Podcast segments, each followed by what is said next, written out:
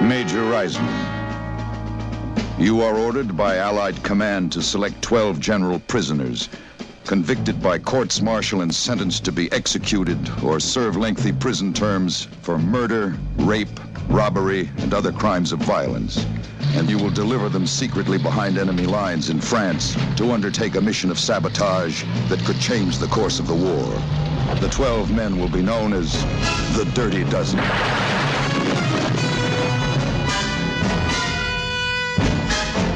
Lee Marvin as Major John Reisman. There's a little of Major Reisman in every man, says Marvin. Tough and unyielding, yet compassionate. I think it's the best role I've ever been asked to play. You've all volunteered for a mission which gives you just three ways to go. Either you can foul up in training and be shipped back here for immediate execution of sentence, or you can foul up in combat, in which case I will personally blow your brains out, or you can do as you're told, in which case you might just get by. Now you hold it right there. This war was not started for your private gratification, and you can be damn sure that this army isn't being run for your personal convenience either. Ernest Borgnine as General Warden. I'm tired of seeing generals portrayed as desk-bound pen pushers, says Borgnine. So I've played Warden as a rough professional soldier. Robert Ryan as Colonel Everett Dasher Breed. There were officers like Breed, says Ryan, who could never suffer the rules broken or even bend a little. Major Reisman's compliments, sir. Tell him while it's on. You prefer to be captured or destroyed? Jimmy Brown as Napoleon Jefferson. Jefferson is any man fighting for recognition against the odds, says Brown. I think I understand him pretty well. The hell is John Cassavetes as Victor Franco. Says Cassavetes. Franco is a petty hoodlum forced to heroism by circumstances beyond his control. We go on that mission, we all get killed. That's what they want. That's what they want. Trini Lopez as Jimenez. He's crawling with hate. Charles Bronson as Wladislaw. The last guy in the world you'd expect to be a hero. Telly Savalas as Archer Maggot. Maggot is a maniac, says Savalas. His religious fanaticism can never be moderated or quelled. It is a constant danger. Clint Walker as Samson Posey. An Indian with war paint smeared on his soul. Train them. Excite them. Arm them. And turn them loose on the Nazi High Command.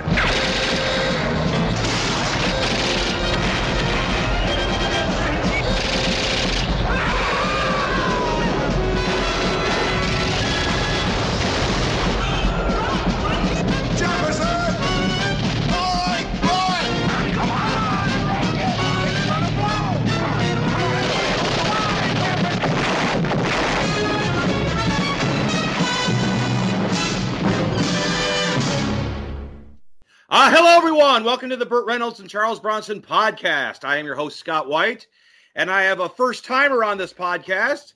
Uh, introduce yourself, sir. This is Sean K. Skippy Thompson here, Scott.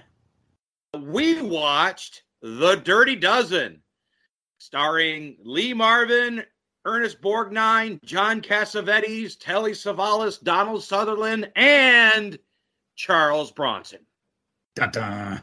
So, had you seen this movie before? I take it that you had. I had, but I was a, a wee lad when that when I did. So probably uh, in the 1970s was when I watched this. So about like what 40 years ago. Well, I, I've watched this movie several times over the years. It's it's one of my favorite movies, one of my favorite ensemble casts. Ch- Charles Bronson was part of three excellent ensemble casts. He was in part. It was this one and the Magnificent 7 Mhm. and the Great Escape. I cannot argue with any of those words that just came out of your mouth.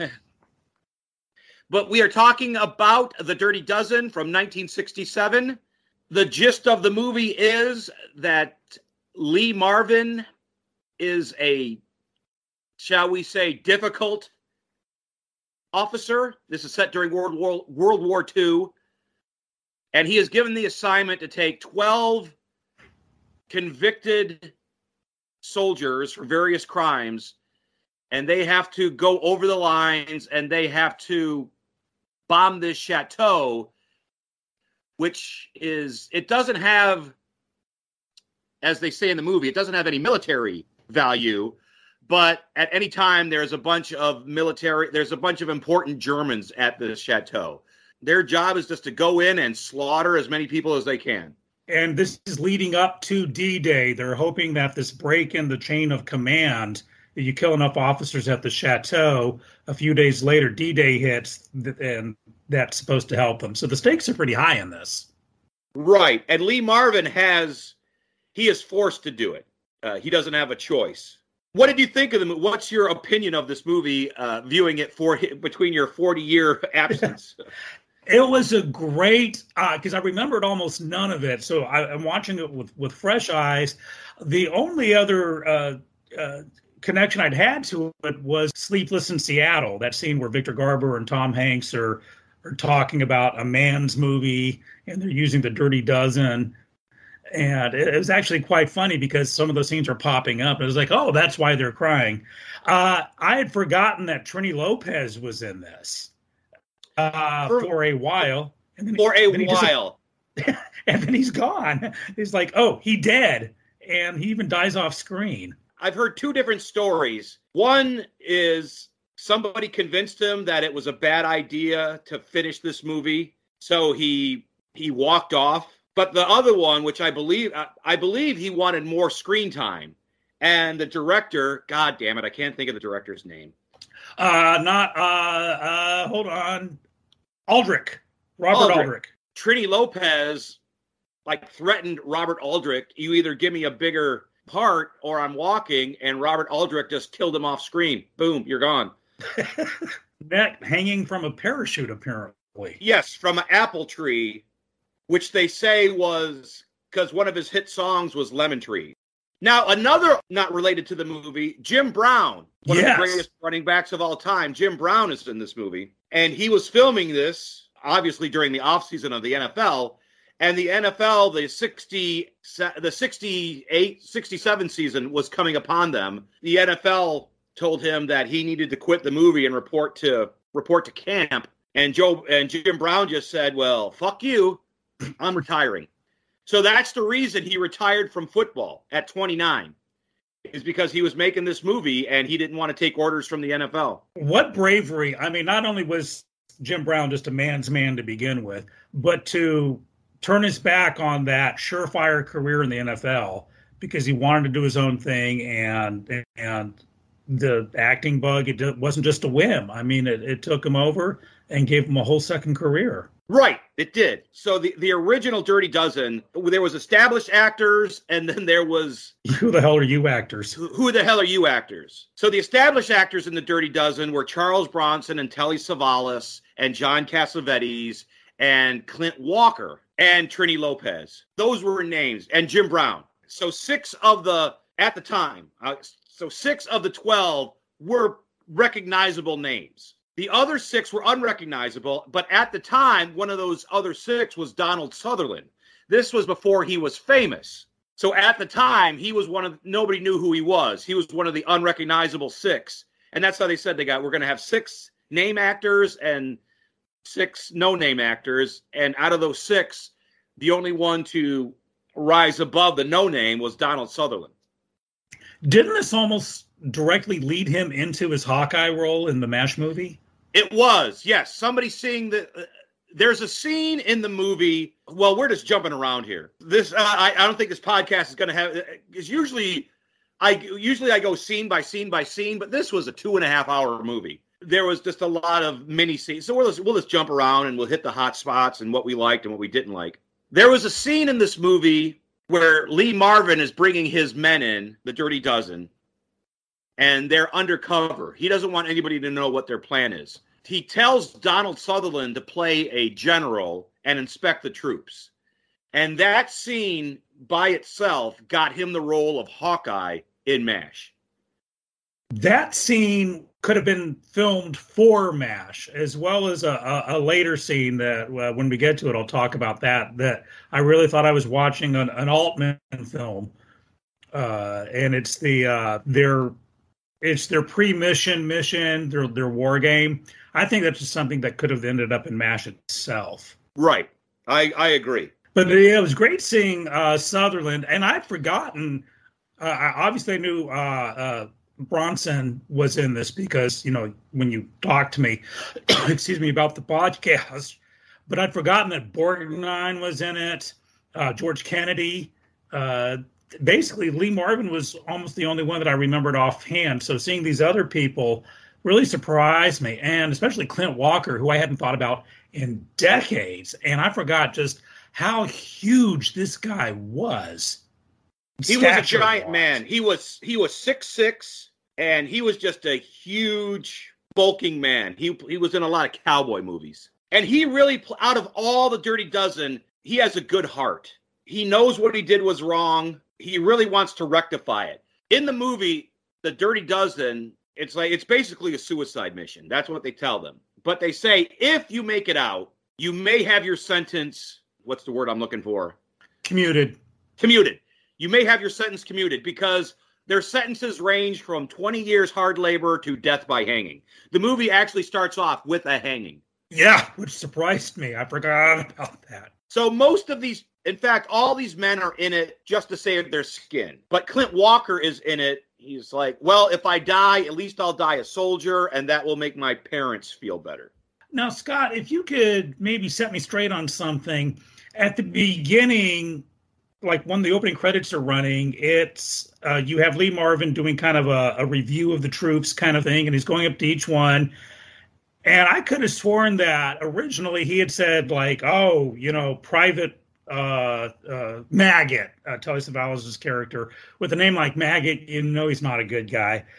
And then I thought it'd be like a, the list of the charges against them or why they were in prison, because you know these are like murderers and rapists. I mean, these are not just they just didn't carjack someone or or were AWOL and but when I watch this on a streaming service, and I don't, it feels that they actually cut out a lot of that, where just you hear their name, a big gap of silence, and then on to the next person. Did they remove that or?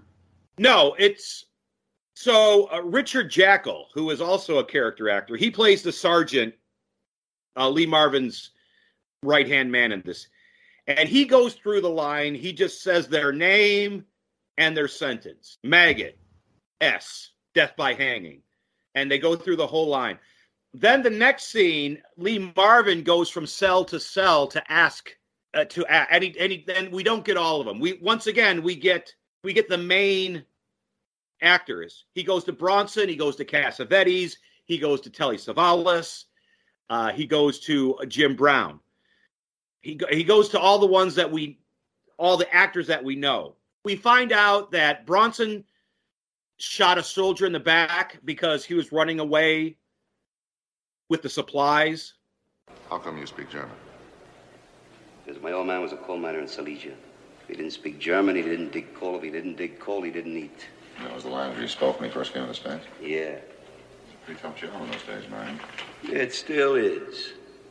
I don't like officers. Not any of them, and I never have.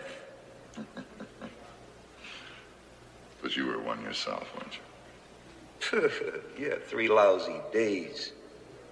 Well, somebody must have thought you made a good officer. They made a big mistake, didn't they? Well, I thought you claimed that he was going over the hill. What the hell are you talking about, claimed? He was going over the hill. My outfit was pinned down by the most murderous crossfire you ever saw, half of them bleeding to death. And this lover, he took off like a jackrabbit with all the medical supplies strapped to his back. The only way to stop him was to shoot him. Anyhow, he had it coming. Yeah. You only made one mistake then. Guard. You let somebody see you do it. Cassavetes killed somebody in a robbery. Telly Savalas is this batshit crazy. He raped and killed a woman. Clint Walker accidentally killed a guy because he was in a bar fight and he punched him in the jaw and shoved his jaw through his brain.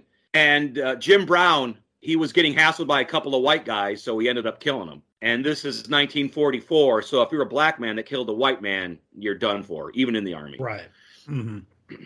And the odd, I mean, what kind of took me back on Telly Savalas because I remembered he was a bad guy, but he rapes and murders women thinking he's doing it, you know, like for the God Squad. Telly Savalas is a religious freak in this in this movie. He's also a racist. Mm-hmm. Because this is the second Charles Bronson movie in a row that I've watched where the N word has been thrown out.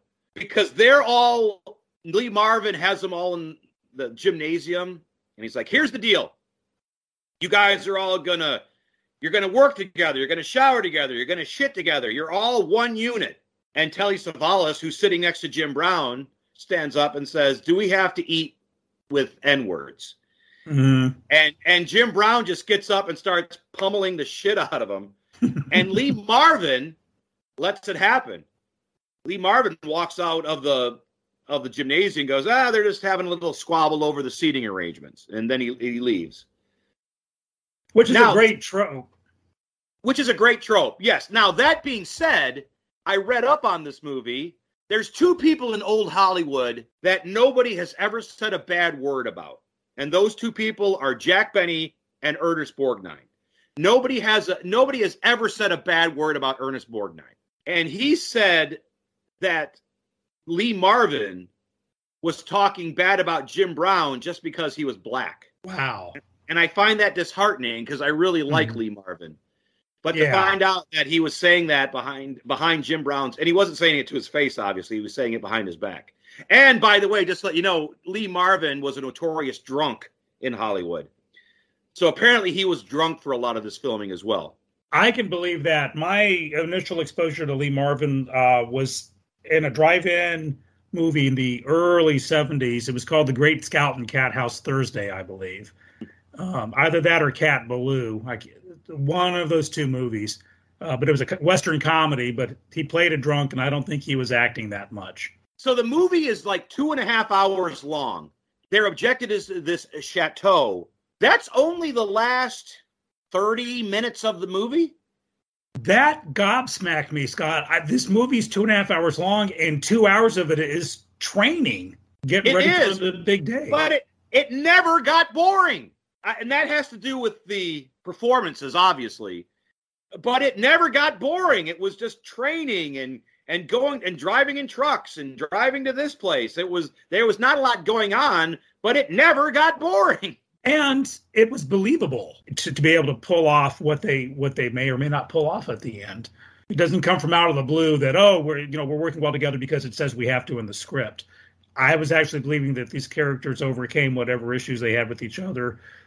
Eh, at least eleven of those twelve. the one thing i don't believe is that they would have taken telly savalas's character with them You you beat me I- to it. I do not believe that. That guy is so far off the deep end talking about God's will and he's killing in God's name and obviously he's he's shown racism. It would it was just it would just be stupid, which it ends up to be, to take this man because he is just he's too much of a liability. Even though this is a suicide mission for all intents all intents purposes, it would just be stupid to take him, which it was. Absolutely, because of course that's where it falls apart. He he goes rogue and and mayhem and hijinks ensue. there's a psychiatrist there and he gives all the and all the soldiers get their get their turn with him and, and that's when we really we really get an insight into bronson's character we get uh because they, he really only focuses on telly savalas and charles bronson and we know telly savalas is batshit crazy but then we, we get a look into you know into bronson's head quite frankly the psychiatrist can't figure him out Now, this is really quite simple. I'm going to say one word, and then I want you to come back at me as fast as you can with whatever word comes to your mind. For instance, if I were to say um, happiness, you might say children. I wouldn't say that. Well, that was just an example. But if I said ambition, what would you say? Say anything. Well, uh, let's give it a try, okay? Weapon, Baseball, knife, Dodgers, Officer, Pitcher. you uh, you seem to be thinking about just one thing, aren't you? Yeah? What are you thinking about? Well, you see, uh, I don't want you to think of just one thing. I'd like for you to concentrate on each word I throw at you. Okay? Okay. Food, Cincinnati. comfort. Chicago. Now, what made you say that? That's what I was thinking about. Right. Well, yeah. Savalas is just Plan 9 from outer space. He is so out there. And as you said, a total liability on this mission. They should have had the the dirty Baker's dozen and had a 13th guy there just as backup. Well, they sort of do because the the sergeant or the Mhm. the corporal, he is sort of the baker's dozen. Uh, he goes on the mission with them as well, so he's behind the lines with them. So they really, the dirty dozen is just the. So there's really 14 because there's the 12 prisoners and they have Lee Marvin and Richard Jaeckel who also Mhm. go on the mission. And I forgot him. Uh, Rich Jaeckel, that's one of those character actors that you've seen him in 30,000 things and or would be hard pressed to name any one of them. And he's only five four, and he usually played tough guys, five foot four tough guys. Yeah, he brought gravitas with each role. Ah, my people have been represented. Now, what were some of the high points of the movie for you? Uh, I've got to say, as after I was got over being taken aback by it, the the war game that because again, it's a wonderful trope. You see it in every movie from MASH to uh, what was that Clint Eastwood movie? Uh, not uh, Heartbreak Heartbreak Ridge. Ridge, right? Where you have to have the the fight against the the common enemy, who's usually an idiot in an officer's uniform. Uh, give them the near impossible task, and, and they do it. And I loved that bit because it didn't have to be in the movie. They could have taken that out. You would have had a two hour and 15 minute movie instead of a two and a half hour movie and not miss anything. But it added so much uh, for their characters with this war It- game where they're supposed to uh, basically take over the, the opposing bunker. So in the movie, Lee Marvin is a major, and he has this problem with this colonel. They just don't like each other. Right. This colonel, uh, you know, this colonel is just making things tough for Lee Marvin, and and Mar and he actually to the point where he makes so much of a stink that the general Ernest Borgnine is just going to ship the ship the guys back for their sentence and do whatever he's got to got to do with Lee Marvin.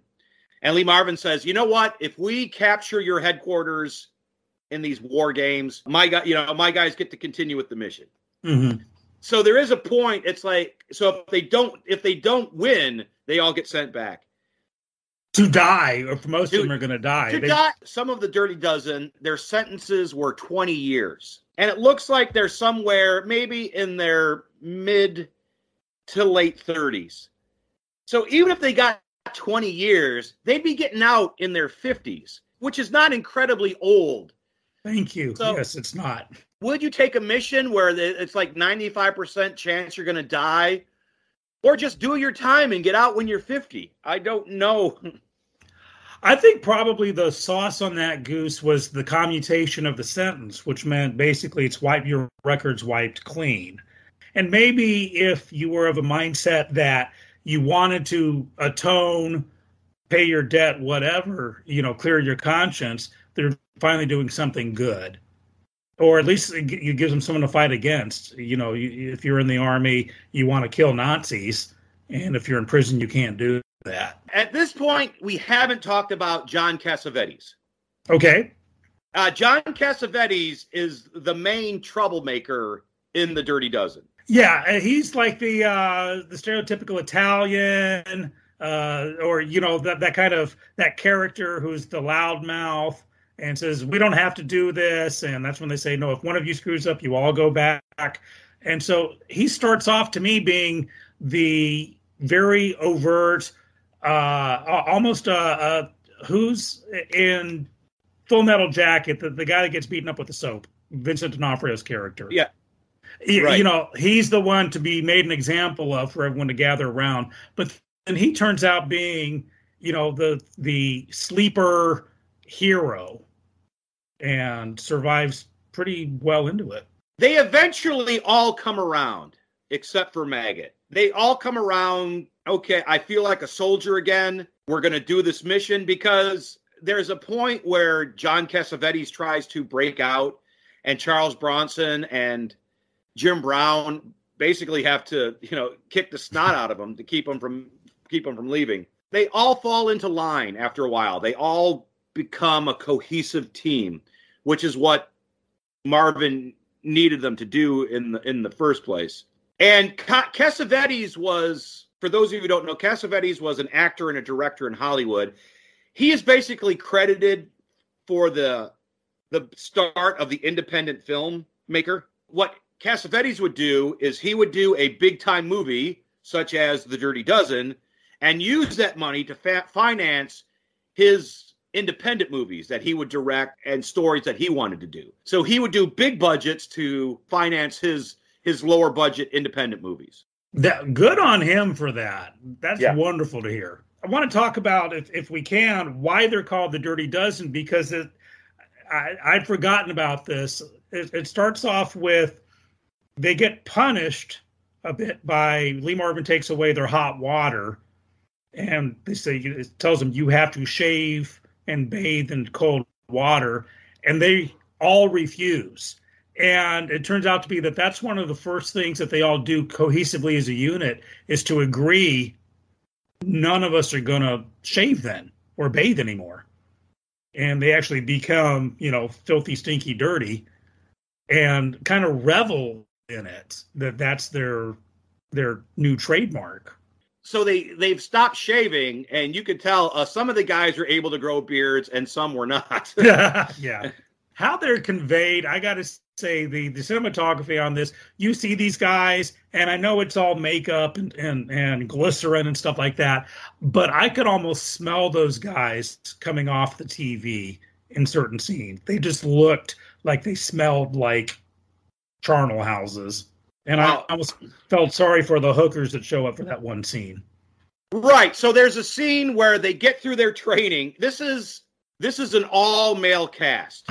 The only females in this movie are these Lee Marvin brings in these call girls for a dance, you know, to reward the men for practice for practicing, for training so hard. Those oh no, wait a minute, there's not. And then at the then at the chateau, there are yeah, there, are some. There. Yes, but there there are no main women. Nope. And the only woman who has a speaking part is uh it's all in German, and she ends up getting stabbed by Telly Savalas. Mm-hmm. Basically, there's no female character in this movie, which was written out of the script because Lee Marvin's part was originally given to John Wayne, and the original script was that character was married but having an affair with a woman in England. And John Wayne didn't take the part because he didn't want to be associated with adultery. So they gave the part to Lee Marvin, and I guess evidently wrote that out of the script anyway. How do you feel I, Wayne would have done in that role as compared to Marvin? I think Wayne would have would have been a little too stiff. I think this part was perfect for Marvin. I think he had just the right amount of non uh, nonchalance, as they say. nonchalance, yes, yes, the, the nonchalance. Absolutely agree. Uh, because Marvin to me was very believable as the always on the edge of being court-martialed, outside the box thinker. That they would give this assignment to. It's like in order, in order for this crazy plan to work, we need to give it to a crazy officer and I John Wayne was too kind of straight and narrow, as it were. That I, I feel that if he'd done it, it wouldn't have been as believable that he would be outside the box so much to get these guys to work together. Right. Yeah, I believe Lee Marvin Lee Marvin was the perfect casting for this movie. Yeah, again, very believable. That with a very unbelievable uh, plot the characters, the actors made the characters very believable, and that's what drove it along. And especially how Borgnine gets won over during the big war game thing when he realizes that the guys are cheating, but there's nothing in the rule book to say that they can't do what they're doing. You know, they change their armbands and pretend to be members of the other team and basically just walk right into the headquarters and take over. To me, that I mean, that's thinking outside the box because if you're Mhm. going behind the lines on a suicide mission, you're not going to follow the rules. And basically, their job is just to go over there and slaughter. The chateau, as I said, it's not a military. So there's going to be uh, women there, there's going to be servants there, there's just going to be a whole lot of people who are not in the army, who are civilians. The first time they kill somebody, it's Bronson. It's this, these guys in a car, and Bronson just pulls out a gun and shoots them both in the head. It's it's very Yeah, it, it the two of the the thwep thweps of a silenced Hollywood weapon, and it's like, wow, they're they're gone. This just got real. because in most movies they would you know get out of the car, tie him up. Not that no, Mhm. they they just shot him in the head. And Bronson, who saw the movie, he said every interview I, I see about Bronson, he always complains about his movies being too violent. But he kept he kept doing these movies. But the next one won't be nearly as violent. Okay, maybe the one after that. Maybe the one after that. What's the name of it? Death Wish. Oh fuck. Uh, oh, don't worry. The next one will be Death Wish 2, like also. So Yes. we're going to spread it around. It won't be as violent. there was a lot there was some pushback from this movie because the American show the, the American soldiers show no mercy. They're behind the lines, they're they're killing everybody. They're killing men and women and civilians. If they're there, it it's their bad. And these people are killed ugly. This is not. Uh, this sounds bad, but it's not just the you know the sweetness of lining up against the wall with a quick bullet. They're uh they're trapped with, and lots of hand grenades are being thrown down uh vents, and So- a lot of kerosene's being added to the mix. Yeah, so what happens is Charles Bronson is the only member of the group who knows how to speak German. So Bronson and Lee Marvin go into the chateau, and everybody, this is sort of like an Ocean's 11 deal. Everybody has their thing to do. These two have to set up at the ridge, and they have to, you know, and they got their machine gun. They have to keep any reinforcements from coming. Don't they have like this fifteen point song they got to sing to with Right. each step? So step one, over the hill. Step two, cover the bridge. That's not what it is, but that's that that's how they remember what they have to do and and time wise. And there's a funny well not really funny. So part so Bronson and Lee Marvin are in the chateau. They're dressed as German officers. Charles Bronson, he's a little worried about his German. He doesn't speak it as well as he remembered or he thought. Ihr Zimmer ist nebenan. Wenn Sie in die Bar gehen möchten, werde ich inzwischen Ihre Koffer auspacken. Wir machen das. Das ist alles. Jawohl, Herr Hauptmann. Vielen Dank.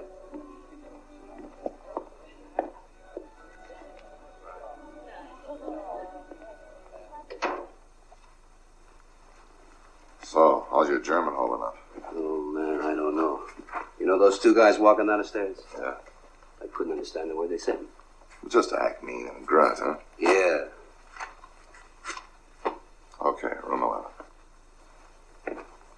But he has to throw this grappling hook up on the Hmm. roof and he keeps he keeps missing and john cassavetes is like stupid polak the, the underlining racism is still there between all of them even though they are each other's lifeline in this mission Right.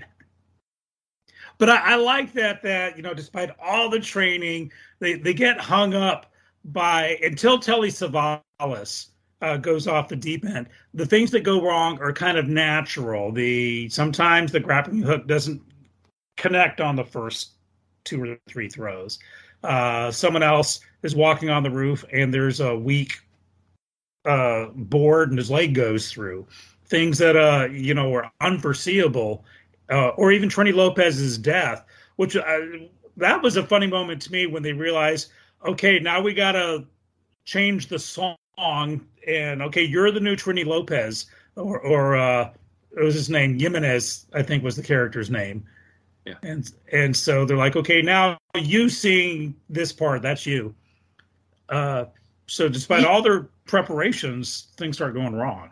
Right. Yeah. So there's this guy on the roof, and his job is to throw a couple of hand grenades and take down the communication tower so they can't call for help. And he steps through the roof. Quite honestly, it didn't look like he couldn't pull his leg up. It it it it looked bad. It's like, dude, either pull your leg up or use your other leg to smash the hole bigger and pull your leg out. Because it's like It- 10 solid minutes. He's just kind of hanging there thinking about it. Yeah. it. It didn't look realistic that he couldn't get out of that. It Mhm. just didn't look realistic at all. Now, hand in hand with that, because when he does finally act, I'm presuming he dies. he uh, does. Because the roof kind of blows up. But they do it from a wide shot. You don't. He doesn't get to have a, a hero's death of sacrificing, uh, where you get to see the close up and his his eyes showing resolve or whatever. He just you know throws a couple of grenades and the roof blows up. That starts the mayhem. So with the grappling hook, Jim Brown and Telly Savalas are in the chateau. And why and why they teamed up? Why would they team up Jim Brown and Telly Savalas? Sometimes it's just in the script, You the the racist and the black guy. You're going to team them up. and you're going to put the one. Yeah, you're going to put the rapist inside with the women instead of outside with no women. Telly Savalas is just looking to to shoot up this. It's a really compelling. Telly Savalas wants more than anything just to start shooting this place up. hmm but he wants to have a reason to do it. He does just he doesn't want to just go in there and start shooting up, shoot, shooting up the place. He's walking around. He's trying to get discovered. He's trying to get found out so he can start shooting up. And Jim Brown's like, "What are you doing? Get in, hide." So he Oh, that's right. hides. He- he's just walking down the hallway and Right. opening doors at random. and he hides in this bedroom and this woman comes in and he eventually gets her to scream. And even when she screams nobody comes to her help because everybody thinks somebody's having sex upstairs. Mhm. so he's doing everything he can just to fuck things up and he and he, and he can't. So he just then he just starts well then screw it. I just thought that was a weird character trait where he wants to start chaos, he wants to start mayhem, but he wants to have a reason to do it. It must be his own way of making sure his conscience is clear. So when Judgment Day comes, he's like, "Hey, you know, gave him every chance." And Jim Brown ends up shooting Telly Savalas. And again, that's brave, not only for a war movie, but a war movie made in this in this in the '60s, uh, because we have a black man shooting a white man. In the back, I believe. Yeah. And the whole point is that I don't think anyone watching this movie would be going, How dare he? You know, you're cheering him on for it. You're like, Finally. And to me, I think that was important because what Jim Brown has to do later on to help finish off the mission is just that's where people could easily turn on on uh, saying, "Hey, you aren't the good guys. If you guys are are throwing kerosene and hand grenades on people trapped where they can't get out and they're going to die horribly, you're now one of the bad guys too." And I, that's one of the things I loved about the movie is that no one is straightforward good or evil on this one. Is the whole movie is shades of gray. So when the tower collapsed and Telly Savalas starts shooting, this alarm goes off, and everybody. Sometimes when they spoke German, they had subtitles, and Mhm. sometimes when they spoke German, they did not have subtitles. And I don't know what that was for. I guess the, if there was information we needed to know, it was subtitles, and if we didn't need to know it, it was just German without subtitles. Yeah, I, I felt the same way. I felt if it was stuff that was basically saying, you know, come on this way, you, we don't need to see what they're saying. If we say Eins, Eins, uh, we don't we don't know know what that means because the acting conveys it. But if it's they're going up on the roof, we need to know that as audience members. this German general stands up and says, Everybody, rank of captain and above, get into the bunker. but there, I guess it was captain and above and whoever you're with because everybody starts running downstairs to this bomb shelter. All the, you know, all the officers and all the women. And Charles Bronson and Lee Marvin get caught up in this. And they get down there and they end up locking, they end up uh, uh, one of those big stock locks. They end up locking the everybody in this bomb shelter which is not which was totally not part of the plan. Now they're now they're improvising. Right, They're- because the mission parameters was to just start shooting people and executing them. all the all the help in the uh, is French. So all the Mhm. waitresses, all the maids, and all the butlers, they're all French. So there's a scene where this one of the Dirty Dozen has all the help in line and a couple of German officers. And he goes to Lee Marvin. It's like, what do we do? He goes, you know, release the French and kill the Germans. And so there's a scene where we see all the French people run out of the building, but we don't see any of the German people. So this guy, he executed those German officers right there on the spot. So- And again, this sh- this guy's following orders. He's following the parameters. The team is working as a cohesive unit. You know, again, sans Savalas, where it's working. The the this whole crazy plan is actually coming together until, of course, it suddenly doesn't. Marvin's like, they're all in the bomb shelter. What are we going to do? And he's like, they got to breathe, don't they? Find the air vents. So they do. That's what they do. They find the air vents. I don't know where they got all these grenades. They've got like four dozen grenades. And they all start throwing these grenades down the air shaft. And and Jim Brown's about to take one off the pin out, and, and Marvin's like, no, leave the pin in, leave the pin in. At one point, Charles Bronson just take like a sack of, of apples and just starts dumping it. I'm like, is that the safest way to handle hand grenades? I don't know anything about hand grenades. I don't claim to, but that just seems like a totally unsafe way to handle just dumping it in like you're like you're dumping apples into a sink. Well, believe it or not, uh, it's relatively safe as as you know munitions go. Uh, I've always loved in the movies when someone can take a grenade and put the pin in their in their teeth and and yank out the pin. Uh, in reality, you'd be yanking out your own teeth uh, instead of the pin. Uh, it is really hard to prime and arm a grenade to make it go live. So I actually believed that part. But yeah, re- remembering that uh, I I would have been like pulling the pin, throwing them down, and just have lots of little explosions. But Marvin's wanting a full, you know, no, we're going to throw 100 grenades down there, and then we're going to light them up with kerosene, and it's going to be a big boom at that point. And that's where I really felt for Jim Brown because that's where the audience can turn against Jim Brown, the actor, for what his character is doing at this point. And again, I just thought it was really brave of him and, and uh, handled well by the director. So Lee Marvin gives Jim Brown, you know, count to four, and then because at this point John Cassavetes has stolen a vehicle for him. Mm-hmm. Now they're also being hammered on the outside too. There, there's a lots of bad guys coming in in armored vehicles and tanks and stuff, and so they're under heavy fire. Right. And at this point, there's they have a couple of machine gun nests set up. They're doing their best to keep everybody at bay. And Jim Brown, he dumps the grenades in the air shaft and they blow up. And while he's getting away, uh, he gets mowed down with a machine gun. But he is spiking those grenades beforehand. I mean, that is that was why they had Jim Brown in this movie because he's running full tilt, the you know throwing those grenades just like he's spiking a football. It was I thought it was really beautifully done. And yeah, and then he gets hit, and then we have what I call the Blake Seven uh, ending. There was a uh, TV show I watched when I was a kid in England called Blake Seven. It was another space opera, low budget like Doctor Who. Mm-hmm. And the final episode of this thing, all of our heroes die. Just you know, the bad guys start shooting them, and they survive years without being shot, and then in 30 seconds they're all dead.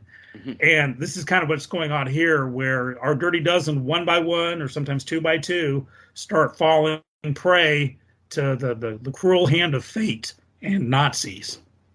which is also you don't expect that in a you expect maybe one or two to die. Your token death, absolutely. And you thought maybe Trini Lopez was, you know, the the the token. Okay, we got to kill a guy. Here he is. Maybe two Or- others. or a couple of the no names. Oh, Right. Everybody is dead except for Lee Marvin, Charles Bronson, John Cassavetes, and Richard Jaeckel. They're all driving away. Everything is blowing up behind them, and John Cassavetes is like, "We made it! We made it!" And then we hear this gunfire, and his head just slumps forward. Richard Jaeckel's like, "Major, Major!" And they look over. I think that was also to whip the legs out from under the audience. Mhm. John Cassavetes gonna make it. No, no, he ain't. He ain't gonna make it. He died. He, he died. So at the end of the movie, the only one to survive is Charles Bronson out of the Dirty Dozen. Richard Jaeckel survives, and so does Lee Marvin. But the only one of the prisoners to survive was Lee uh, was uh, Charles Bronson.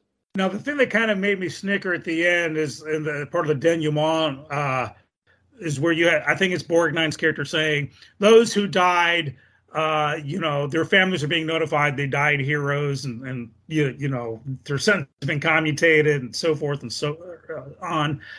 But they're including Telly Savalas in this. And I wonder, did Marvin just say, screw it, I'm not, you know, it's not worth me It's not worth it. He's dead. Everybody else is dead. Nobody's coming back. It, there's really no point in, you know, having his family go through anguish.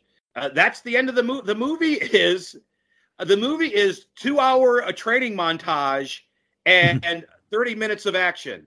And it is a great movie. I don't know how they managed to pull. I mean, it's the acting, of course. Mhm. They cast the right people in the right roles. All the acting is great. All the character actors are great. You believe everybody. Some some complain that these soldiers might have been a little too old. I didn't feel that way. I thought some of them might be old. I mean, it was a nice. Not all of them were old. Not all of them were young. It was a nice array of of soldiers. I wouldn't say it's one of my all time favorite movies, but I enjoy this movie. It doesn't feel like two and a half hours after you watch it. It, it It flies certainly by. didn't. No. And as far as their ages, uh, only because I don't think their ages match their their ranks. There's a lot of privates and corporals and stuff, and they're in their 40s. In reality, that would be the case. But I've always been a fan of, of the concept of the willing suspension of, of disbelief, and I'm, I'm willing to, you know, let there be a whole bunch of 40 year old privates and corporals out there. Well, now to be fair, Charles Bronson, he was an officer when he committed his crime. Mm-hmm. So they, I guess they busted him back down. I, I don't know why they would do that, but I guess they busted him back down to whatever he was, corporal, and then put him in prison as a corporal or, not, or as not an officer. So Right, well, because officers, even in uh, prison, are treated differently. You have officers and men, and so if he'd been fully convicted uh, and put in prison as an officer, he'd still enjoy certain privileges. Whereas when you're busted down to a, a, a NCO, non-commissioned officer, you don't get to enjoy those benefits at all. like usually in a movie like this, we get all sympathetic characters, such as they all had a reason for doing that, but that's not the case. John Cassavetes is in there because he robbed a guy for three pounds and ended up killing a guy for three pounds. He doesn't have an excuse why he did it. He was he was in a robbery.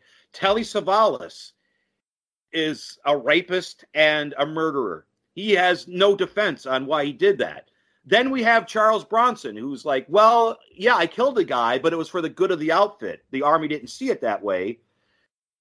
So not everybody, like you said, it's lots of shades of gray. Not everybody is an angel or an anti-hero. A lot, a lot of these guys are just plain criminals, and that's why they're in there.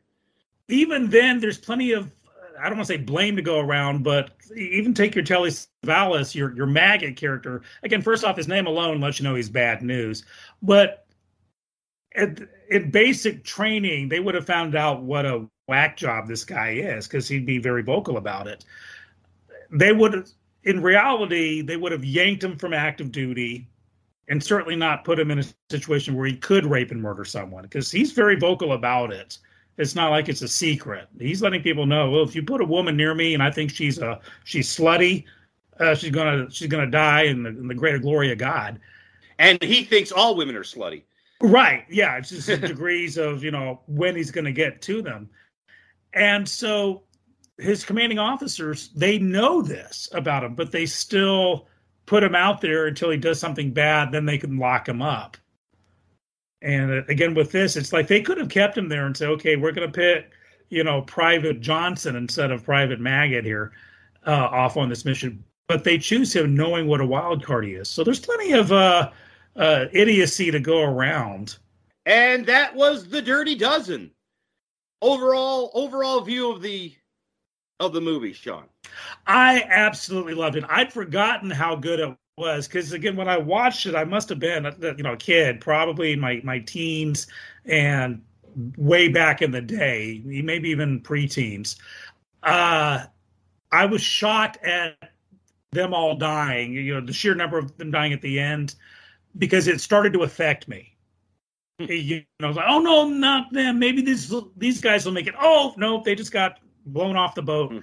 And it was very powerful to me that I I missed the fact. And at that final scene, that's kind of supposed to be rousing, where you have Marvin and Bronson, who's like in traction, if if memory serves, and uh, uh, Jaeckel. And I'm just all I'm seeing is the others aren't there until the end where you have the whole reminder shot and it was just very bittersweet and it affected me more than i thought it would have. I absolutely love this film. I'm not inspired to go watch any of the sequels. Uh, no they made like two or three sequels of this. Mm-hmm. and they were all made for tv movies. No this was lightning in a bottle. This was the perfect cast. This was the perfect director perfect source material. I I really do enjoy this movie, and it's a two and a half hour movie, but it's not. It, it's a two and a half hour movie about army training, except for the last thirty minutes, and you're going to be engaged in it. You're going to love the characters and hate the characters in a good way. Funny scenes and serious scenes. Lee Marvin is very good at subtle comedy in this movie. Absolutely, very good. He actually that actually reminded me of something, Scott, where he's talking, I think, to his adversary officer, uh, who's at the 101st Airborne or something, because his guys are having to learn how to jump out of airplanes.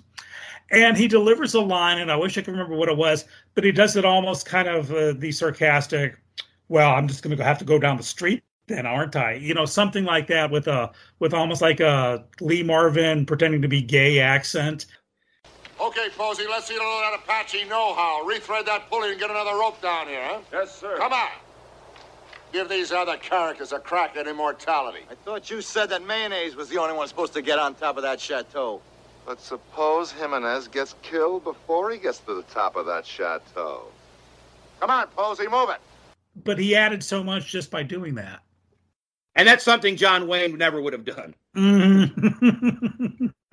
All right, Sean, what do you got? Uh, was the part of the podcast where you can promote anything. What do you want to promote? Where can we find you? What are you doing? Well, um, I'm working on getting my own podcast finally out there. In fact, I was so grateful that you were part of it. Have a podcast coming out called Skippy's Playhouse for what it is. And it's a movie review podcast but the shtick is that these movies were box office bombs or forgotten favorites that like no one remembers, and they're just loving looks at the the movies that that deserved a better fate than they got, and we love them anyways. And so you can find that out on Facebook. Just look for Skippy's Playhouse. You'll see me there. And I've got about half a dozen episodes ready to rock and roll. So hopefully, any day now, I can give you a run for your money in the podcast scenario. All right. Sounds good. I want to thank my guest, Sean Thompson, for doing this with me. And we'll see everybody here next time on the Burt Reynolds and Charles Bronson podcast. To support this podcast, please go to www.patreon.com slash Scott White and give what you're able. If you're listening on iTunes, please give a review. This should help people find the podcast when they're searching. Uh, no matter what services you use to listen, please leave feedback. We always want to improve. Thank you for listening to the Burt Reynolds and Charles Bronson podcast. Among the many reports of the raid on the chateau near Rennes, perhaps the most objective is the one by General Worden, in which he states We are recommending that those members of the group known as the Dirty Dozen who survived this operation should have their service records amended to indicate that they are being returned to active duty at their former ranks. And that the next of kin of those prisoners who were killed be advised that they lost their lives in the line of duty. Did a fine job, Major. I'll see you around. You uh, did a good job, soldier. Hurry up and get well. We need men like you out there.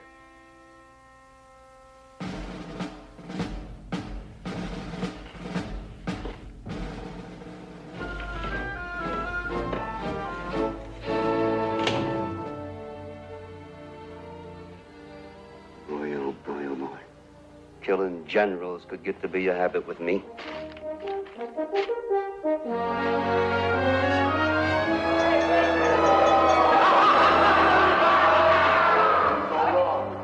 Franko, BR. Vladik, M. Jefferson, RT.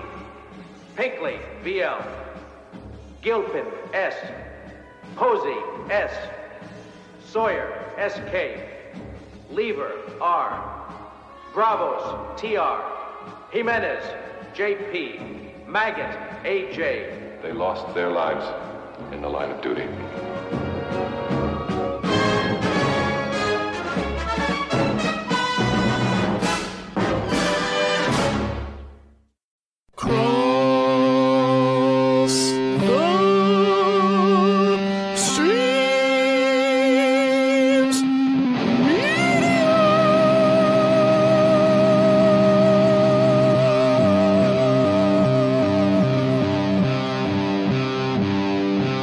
Has been a Cross the Streams Media Podcast.